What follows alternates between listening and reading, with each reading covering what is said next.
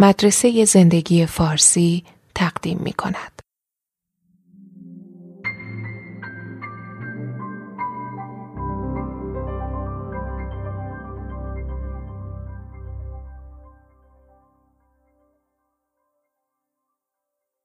بودن در رابطه ای که احساس میشه سکس کافی درش نیست شاید مشکل جزئی به نظر بیاد که از سر سیریه و مشکل آدمای مرفهه مثل اینکه مثلا یه نفر شکایت کنه که تو زندگی مشترکشون ورزش یوگا یا تنیس کافی وجود نداره. ولی نبود سکس به هیچ وجه مسئله جزئی نیست. در واقع یه مشکل جدیه و ممکنه همون چیزی باشه که رابطه رو محکوم به شکست می‌کنه. نتیجه آماری که به چشم میاد اینه. در طول یک سال در کشورهای عضو OECD 70 درصد اونایی که پروسه طلاق رو به جریان انداختن نبود روابط جنسی رو به عنوان دلیل اول یا دوم متارکه ذکر کردن. اگر یک مورد تعمین بتونیم درباره زوجها به کار ببریم اینه که نبود سکس زنگ خطریه که باید بهش توجه کرد. و منظورمون از فقدانش به طور تقریبی سکس کمتر از چهار بار در ماهه. ولی چرا مسئله سکس در نزدیک نگه داشتن دوتا آدم اینقدر کلیدیه؟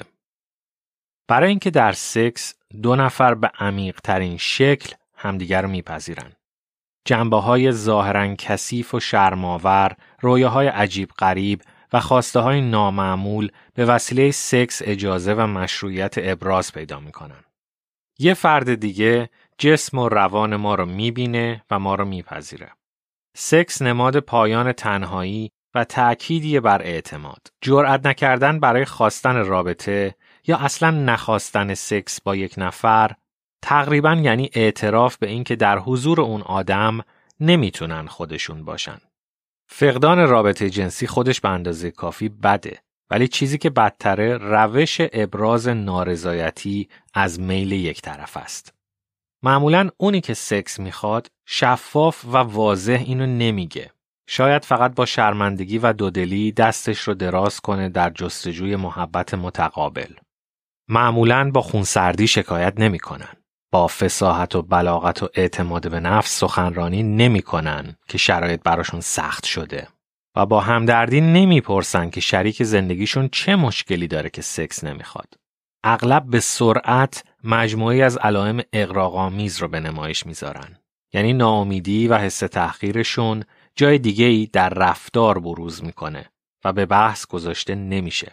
ظرفا رو میکوبن به هم، بیادب و تند میشن و یک عالمه چالش و درگیری به وجود میاد که واضحا ربطی به سکس نداره. ولی دلیل اصلیش فقدان رابط است. درباره قوم و خیشا یا شرایط آشپزخونه داد و بیداد می‌کنن. اون طرفی که در سکس ناامید شده اونقدر بد رفتار می‌کنه که حیولا به نظر میاد و این شانس رابطه رو باز هم کمتر می‌کنه. نهایتا اونی که گرسنگی کشیده میره و خیانت می‌کنه. نه چون همسرش دوست نداره بلکه چون ابراز علاقه دائما با ترس پس شدن همراهه و به دنبال انتقام میگرده. بحث درباره نبود رابطه خیلی سخته. چون اینکه در سکس آدما نخوان و پس بزنن حس شرم شدید ایجاد می‌کنه. بدترین ترس ها درباره دوست داشتنی نبودن رو در آدم بیدار می‌کنه.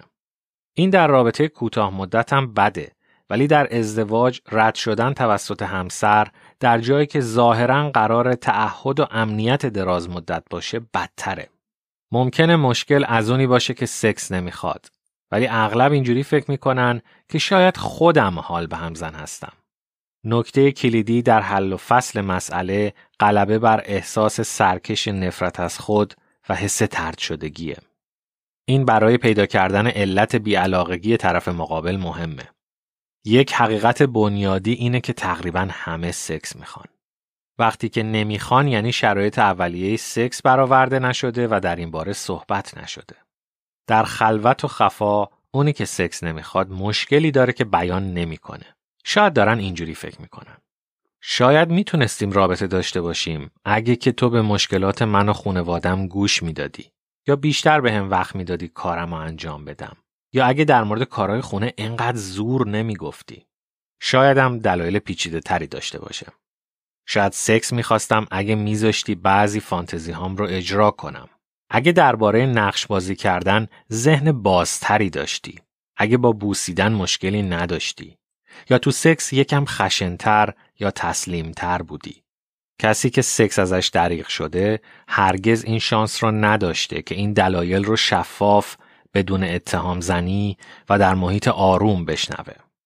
شایدم این دلایل رو شنیده ولی متوجه نیست که بیرو در بایسی پای ادامه رابطه در میونه. خلاصه یعنی ارتباط موثر بین دو طرف وجود نداشته.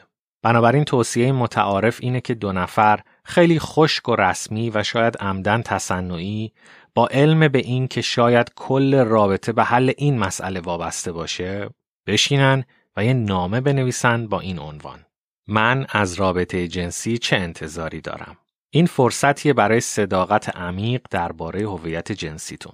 و بعد بر عهده هر کدوم از زوجینه که حرفای هم رو با حسن نیت جدی بگیرن. دو تا انسان همیشه یکم از نظر جنسی ناسازگار هستن ولی ما نباید از این مسئله بترسیم یا کفری بشیم و یک صد ثانویه رنجیدگی، انتقامجویی و شرم درست کنیم.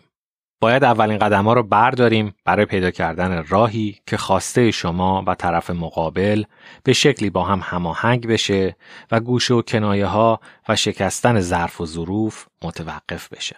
هر زمان که چنین مکالمه ای درباره سکس در سکوت شب در جریانه، فرشتگان روابط بالای سر اتاق خواب پرواز می‌کنن و شیپور جشن و شادی می‌زنن. چون یک زوج دیگه به طور سرنوشت سازی بخت و اقبالشون رو بالا بردن برای اینکه بیشتر و طولانی تر در کنار هم بمونن.